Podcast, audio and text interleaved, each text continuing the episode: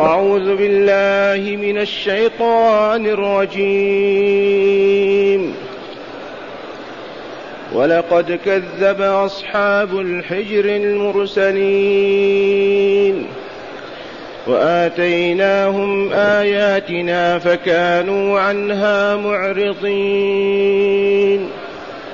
وكانوا ينحتون من الجبال بيوتا آمنين. فأخذتهم الصيحة مصبحين فما أغنى عنهم ما كانوا يكسبون وما خلقنا السماوات والأرض وما بينهما إلا بالحق وإن الساعة لآتية فاصفح الصفح الجميل. إن ربك هو الخلاق العليم. ولقد آتيناك سبعا من المثاني والقرآن العظيم.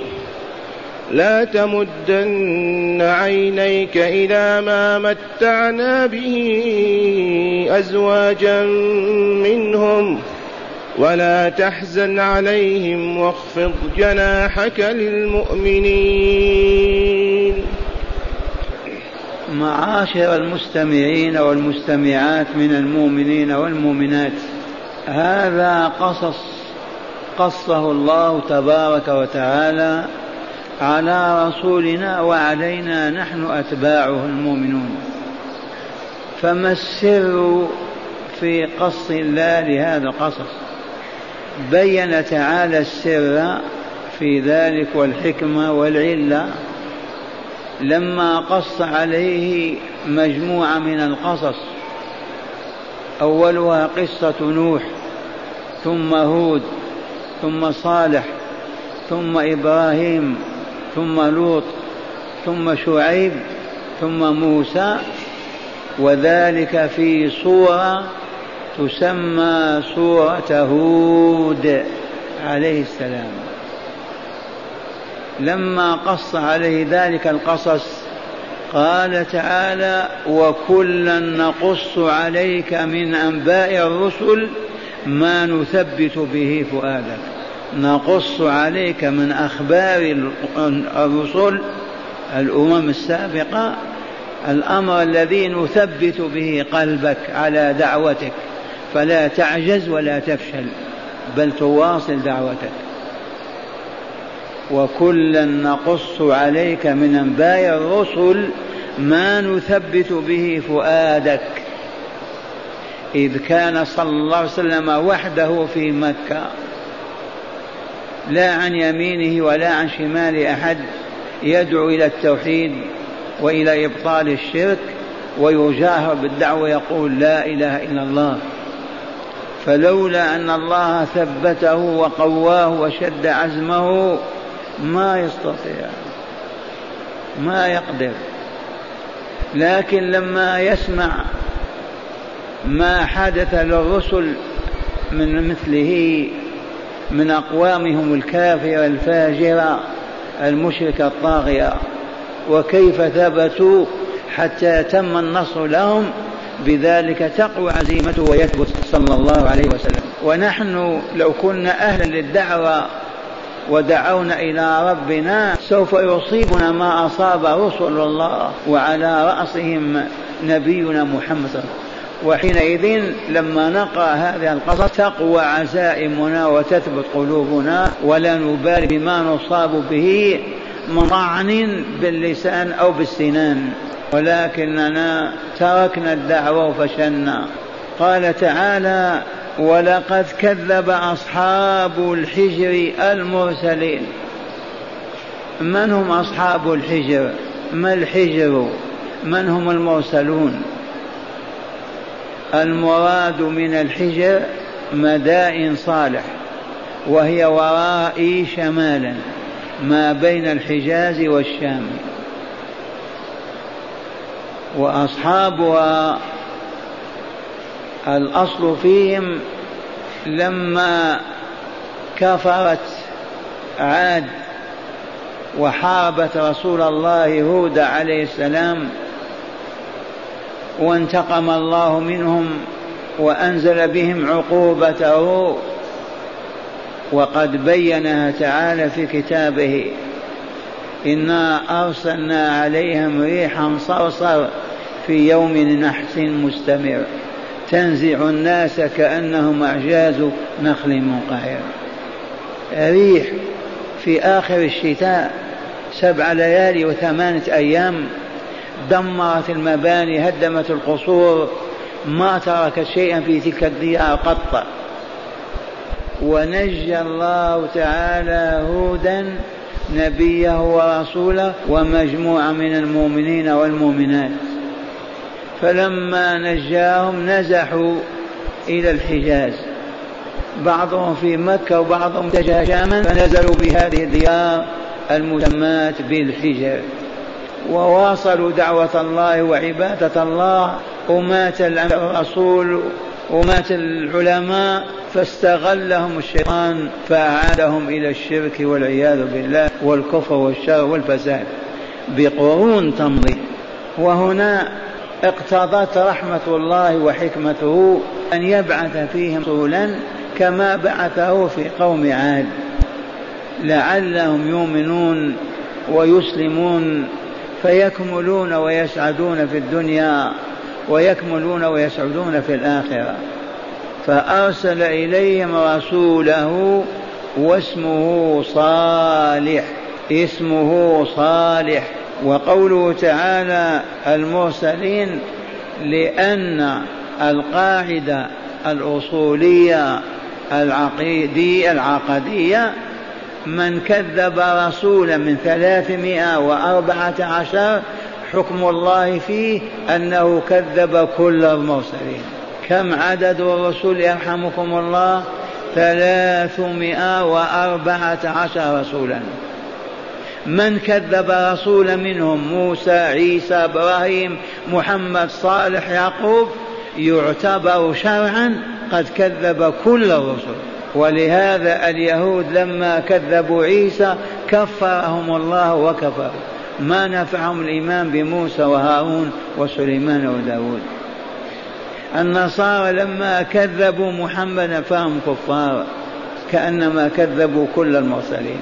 يقول تعالى مخبرا بالواقع ولقد كذب أصحاب الحجر المرسلين يعني صالحا عليه السلام. والتعبير بالجمع المرسلين لأن من كذب رسولا يعتبر شرعا كذب كل وأصحاب الحجر مدائن صالح. هي وراءنا وأوتوا العجب في الصناعة والنحت فنحتوا الجبال وصوروها قصورا يسكنونها في الصيف إذا اشتد الحر. وفي الشتاء إذا اشتد البرد وكانوا ينحتون من الجبال بيوتا. كفروا هذه النعمة سلبها الله منهم وأنزل عقوبته بهم وهذا هو شأنه وهذه سنته في عباده. من لم يشكر وكفر يسلب النعمة منه إلى يوم القيامة. ولقد كذب أصحاب الحجر المرسلين وآتيناهم آياتنا فكانوا عنها معرضين. أعطاهم الله الآيات الدالة على صدق رسول الله صالح وعلى أنهم مشركون كافرون. الدالة على البعث الآخر والجزاء يوم القيامة الدالة على التوحيد لا إله إلا الله آيات. من تلك الآيات ناقة. ولكن ما ولدتها ناقة من جنسها. قالوا وهم يتحدونه يا صالح إن كنت نبيا رسولا كما تزعم وتدعي أننا مشركون وكافرون ادع ربك يخرج لنا ناقة من هذا الجبل. فقام يصلي ويرفع كفيه إلى ربه. ما زال يصلي حتى تمخض الجبل عن ناقة عشراء. لم ترى الدنيا مثلها في كمالها وجمالها. جبل ينشق يتصدع وتخرج منه ناقة عشراء. لا أجمل منها ولا أحسن. هذه ناقة الله لكم آية. ثاني آية.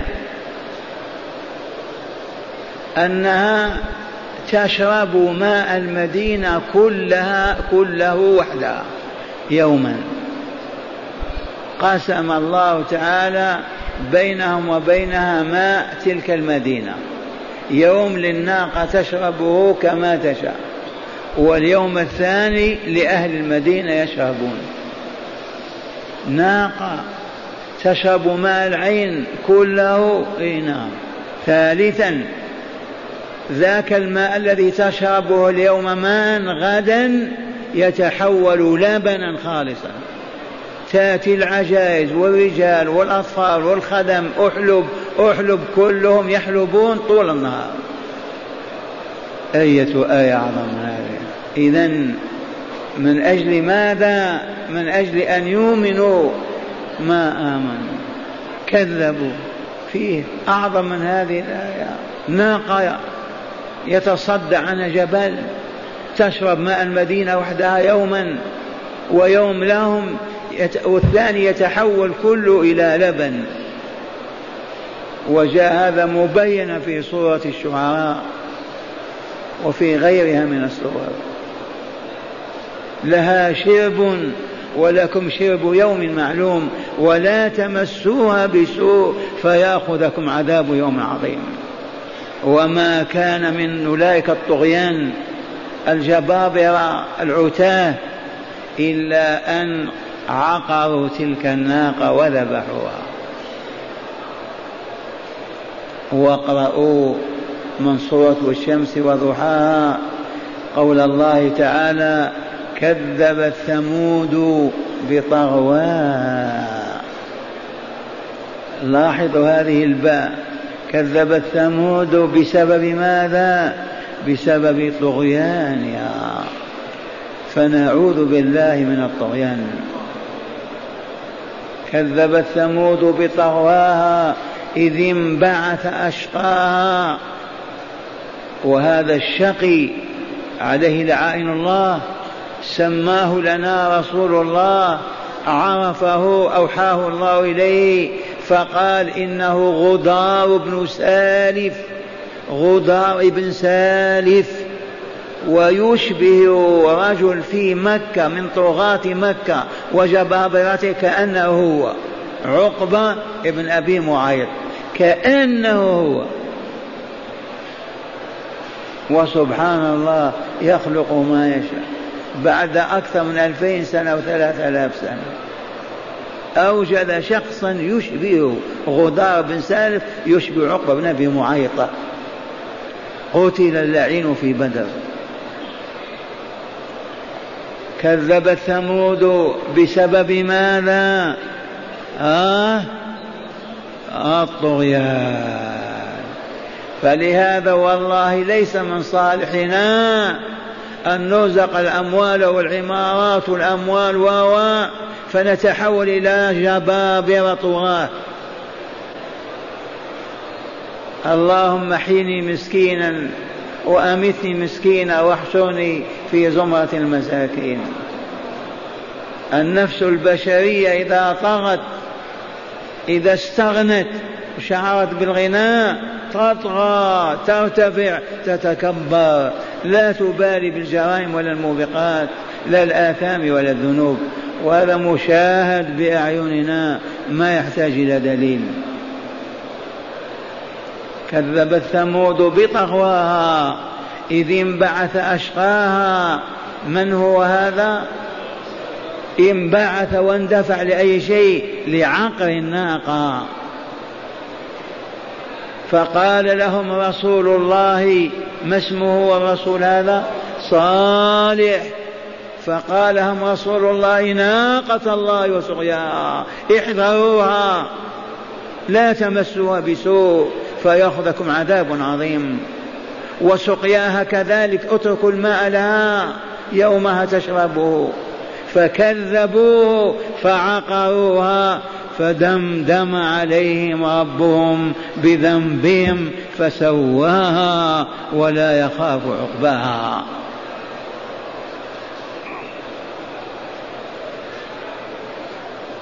ولقد كذب أصحاب الحجر المرسلين وآتيناهم آياتنا عرفتم هذه الآيات الناقة وكونها تشرب الماء وحدها وكون الماء يتحول إلى لبن وهذا مستحيل أن تفعله البشرية.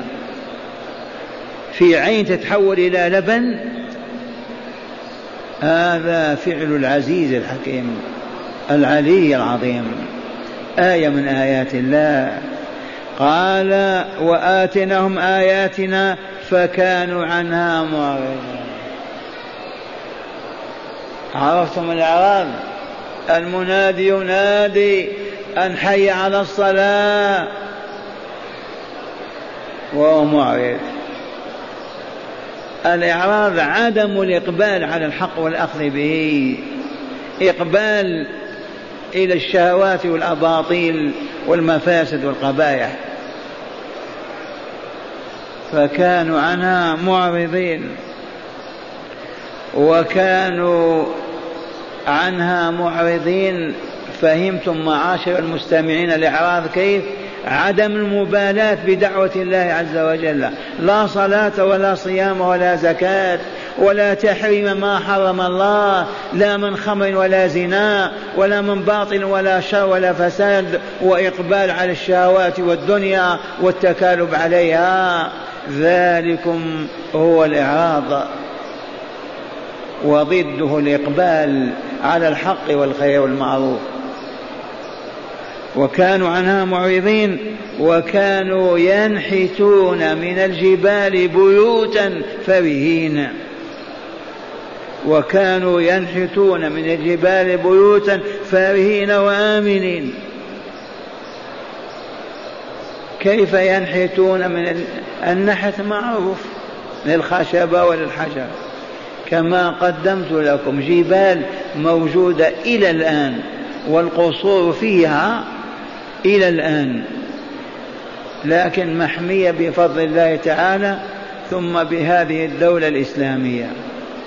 لو كانت دولة كدولكم يا عرب لاتخذوها ماذا مجلب الدينار للسياحة؟ للعالم كامل ينظر. لكن رسول الله صلى الله عليه وسلم لما كان في طريقه إلى الشام ليغزو الروم بإذن الله أوصى أصحابه أن لا ينزلوا بهذه الديار. وإذا نزلوا لأن الطريق لا يشرب من مائها والله عجنوا العجائن بالماء فلما بلغهم أطعموها الإبل ولم يأكلوا ذلك الخبز. وأمرهم إذا دخلوا أن يبكوا ومن لم يستطع البكاء يتباكى. فهمتم هذا ولا لا؟ وهكذا كل ديار قوم ظلموا فأهلكهم الله. يجب على المؤمن أن لا ينزل بها وإن نزل للضرورة يبكي أو يتباكى. لا يغني ويصفق ويرقص ويأكل ويشرب. أزيد فضيلة أخرى لدولة القرآن. حفظها الله وأيدها الله وأهلك أعداءها وخيب ظنونهم فيها. هذه الدولة حمت تلك الديار ديار ثمود موجودة ووقفنا فيها ورأيناها.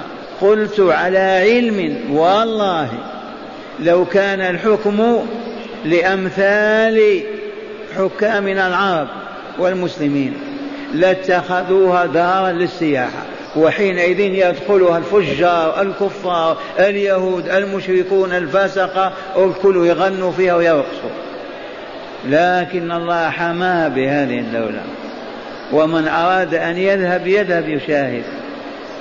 لعل بعض المستمعين يشوش عليهم الهوى والجهل المركب لماذا يمدح في هذه الحكومة؟ لأنه عميل لأنه ذنب لأنه كذا. والله لكله باطل باطل باطل باطل. والله ما نمدح إلا من أجل أن تبقى هذه البقية الباقية. إذ حرم العالم كله. راية لا إله إلا الله محمد رسول الله. لم ترفرف على سمائه وسطوحه. لم يبق أبدا من يطبق حكما من أحكام الله. لا بقطع يد سارق ولا برجم زاني ولا ولا. لم يبق في العالم الإسلامي من يأمر بمعروف أو ينهى عن منكر. جيوش مكونة تنفق عليها الملايين. ما فيها هيئة تأمر بالمعروف وتنهى عن منكر هذه البقية الباقية إذا لم ندعو الله أن يحفظها والله لكنا ظالمين وفاسقين وفاجرين. ومع هذا تنهش ويؤخذ منها وتحطم من كل جهة لأن الدنيا كلها عدو لها الإنس والجن. فهمتم هذه اللغة وإلا لا؟ أعيذ بالله مؤمنا أو مؤمنا خارج هذه البلاد أو داخلها أن يقول كلمة سوء من شأنها تحطم هذه الدولة أو تسقطها.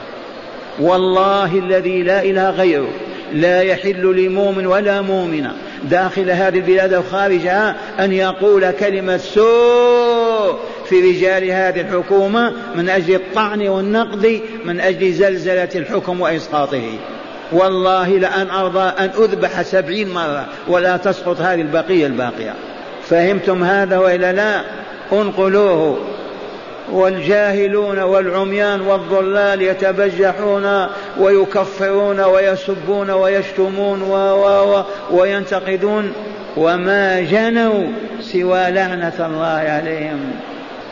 وكانوا ينحتون من الجبال بيوتا الجبال جمع جبل معروف صخور ينحتونها ويوجدون في داخلها البيوت. في الشتاء تقيهم البرد وفي الصيف تقيهم الحر. الربيع والخريف يخرجون لبساتينهم. وكانوا ينحتون من الجبال بيوتا في آية أخرى فرهين متكبرين متجبرين. وهذه آمنين من كل خوف. لا دولة تزعجهم ولا ولا ولا جوع ولا حر ولا برد. آمنين. هذا إفضال الله وإنعامه عليهم. يجب أن يشكروا أو يكفروا؟ يجب أن يشكروا. قال فأخذتهم الصيحة مصبحين. فأخذتهم الصيحة مصبحين. إذ قال لهم تمتعوا في داركم ثلاثة أيام.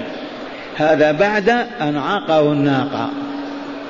والعجيب في عقر الناقة أن من عرفتموه غدار بن سالف ما استطاع يتولى وحده ذبح هذه الناقة. حتى طاف بالقرى والمدن والبيوت توافقون على عقر ناقة صالح؟ توافقون نعم توافقون توافقون حتى أطاف بالمنطقة كلها ووافقوا. إلا من آمن بالله ونبيه صالح ما وافق. معنى هذا العذاب لما كان عاما؟ لأنهم كلهم شاركوا في عقر الناقة. فلهذا قال تعالى فعقروها والعاقر واحد فقط. هو غدار بن سالف لكن موافقتهم تعتبر قتل للناقة ولا لا؟ اي نعم. الذي يوافق بالكلمة كالذي يفعل بالسيف بيده. فقال لهم بعدما عقروها تمتعوا في داركم كلوا واشربوا وانكحوا ثلاثة أيام. تمتعوا في داركم ثلاثة أيام ذلك وعد غير مكذوب أبدا. من اليوم الأول اصفرت وجوههم يوم الأربعاء. ظهرت علامات الهزيمة والعذاب. يوم الخميس اسودت وجوههم أو احمرت وجوههم. يوم الجمعة اسودت وجوههم. وصبيحة يوم السبت مع الصباح. يصيح فيهم ملك من ملائكة الجبار. صيحة واحدة خرجت قلوبهم إلى حلوقهم. وماتوا عن آخرهم وهم جاثمون على الركب. من اليوم الأول ما بقي من يسوق ولا يبني ولا يأكل ولا يشرب. انهاروا اليوم الثاني الثالث جاثمون على ركبهم. كأموات. نفخ إسرافيل تلك النفخة خلعت القلوب إلى الأحلاق إلى الحلوق وماتوا عن آخرهم. وما نجا منهم إلا صالح والمؤمنون هربوا وتركوا ديارهم. الذي فعل بصالح الذي فعل بقوم صالح هكذا ما يفعل بقوم محمد هكذا؟ إنه على كل شيء قدير. لما لا ترتعد فرائس قريش وتنهزم ونعم أسلموا وآمنوا. والذين هلكوا مشركين عددهم محدود محفوظ نفعهم الله بهذه الآيات.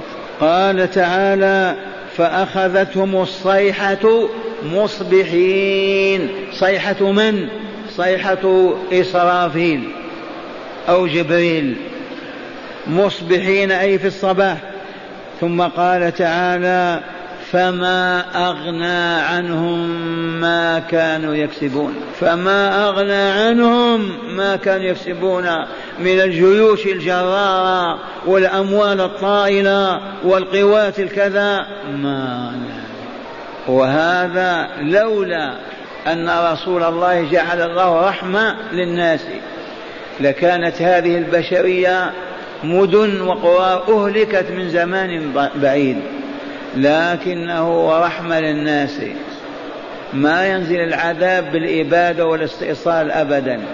ينزل عذاب آية من آيات الله كخسف كجدب وقحط كمرض وباء.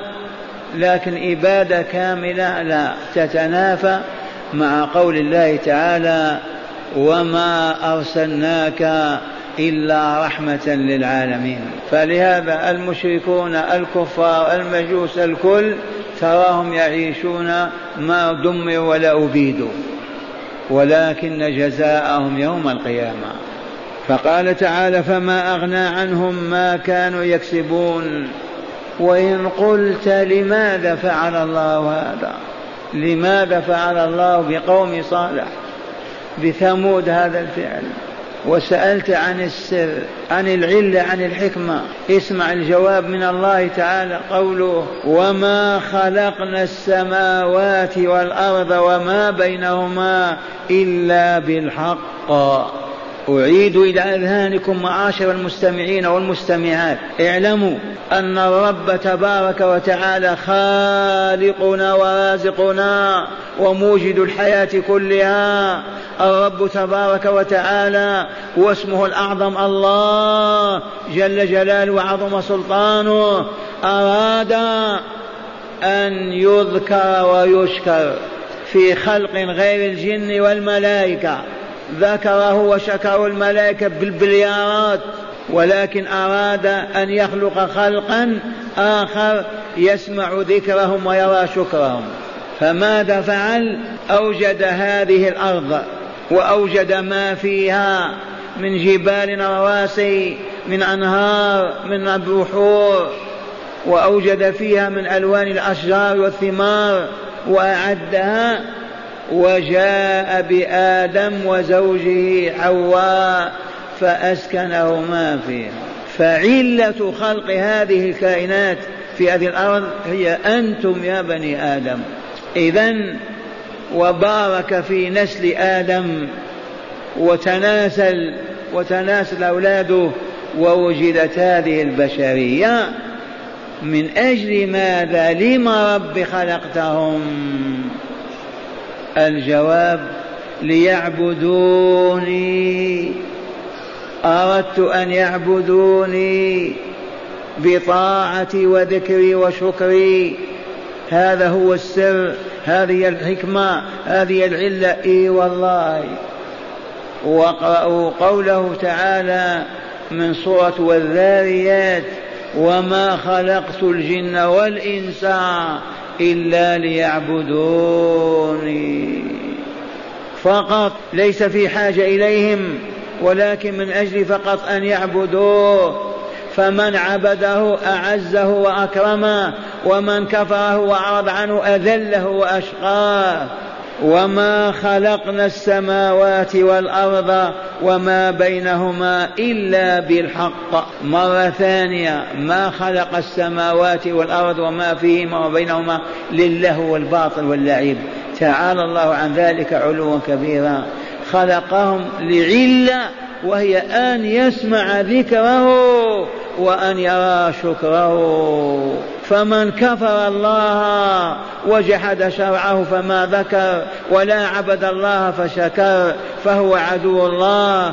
ويا ويله يوم يلقاه. ويا ويله يوم يلقاه. متى يبدأ اللقاء؟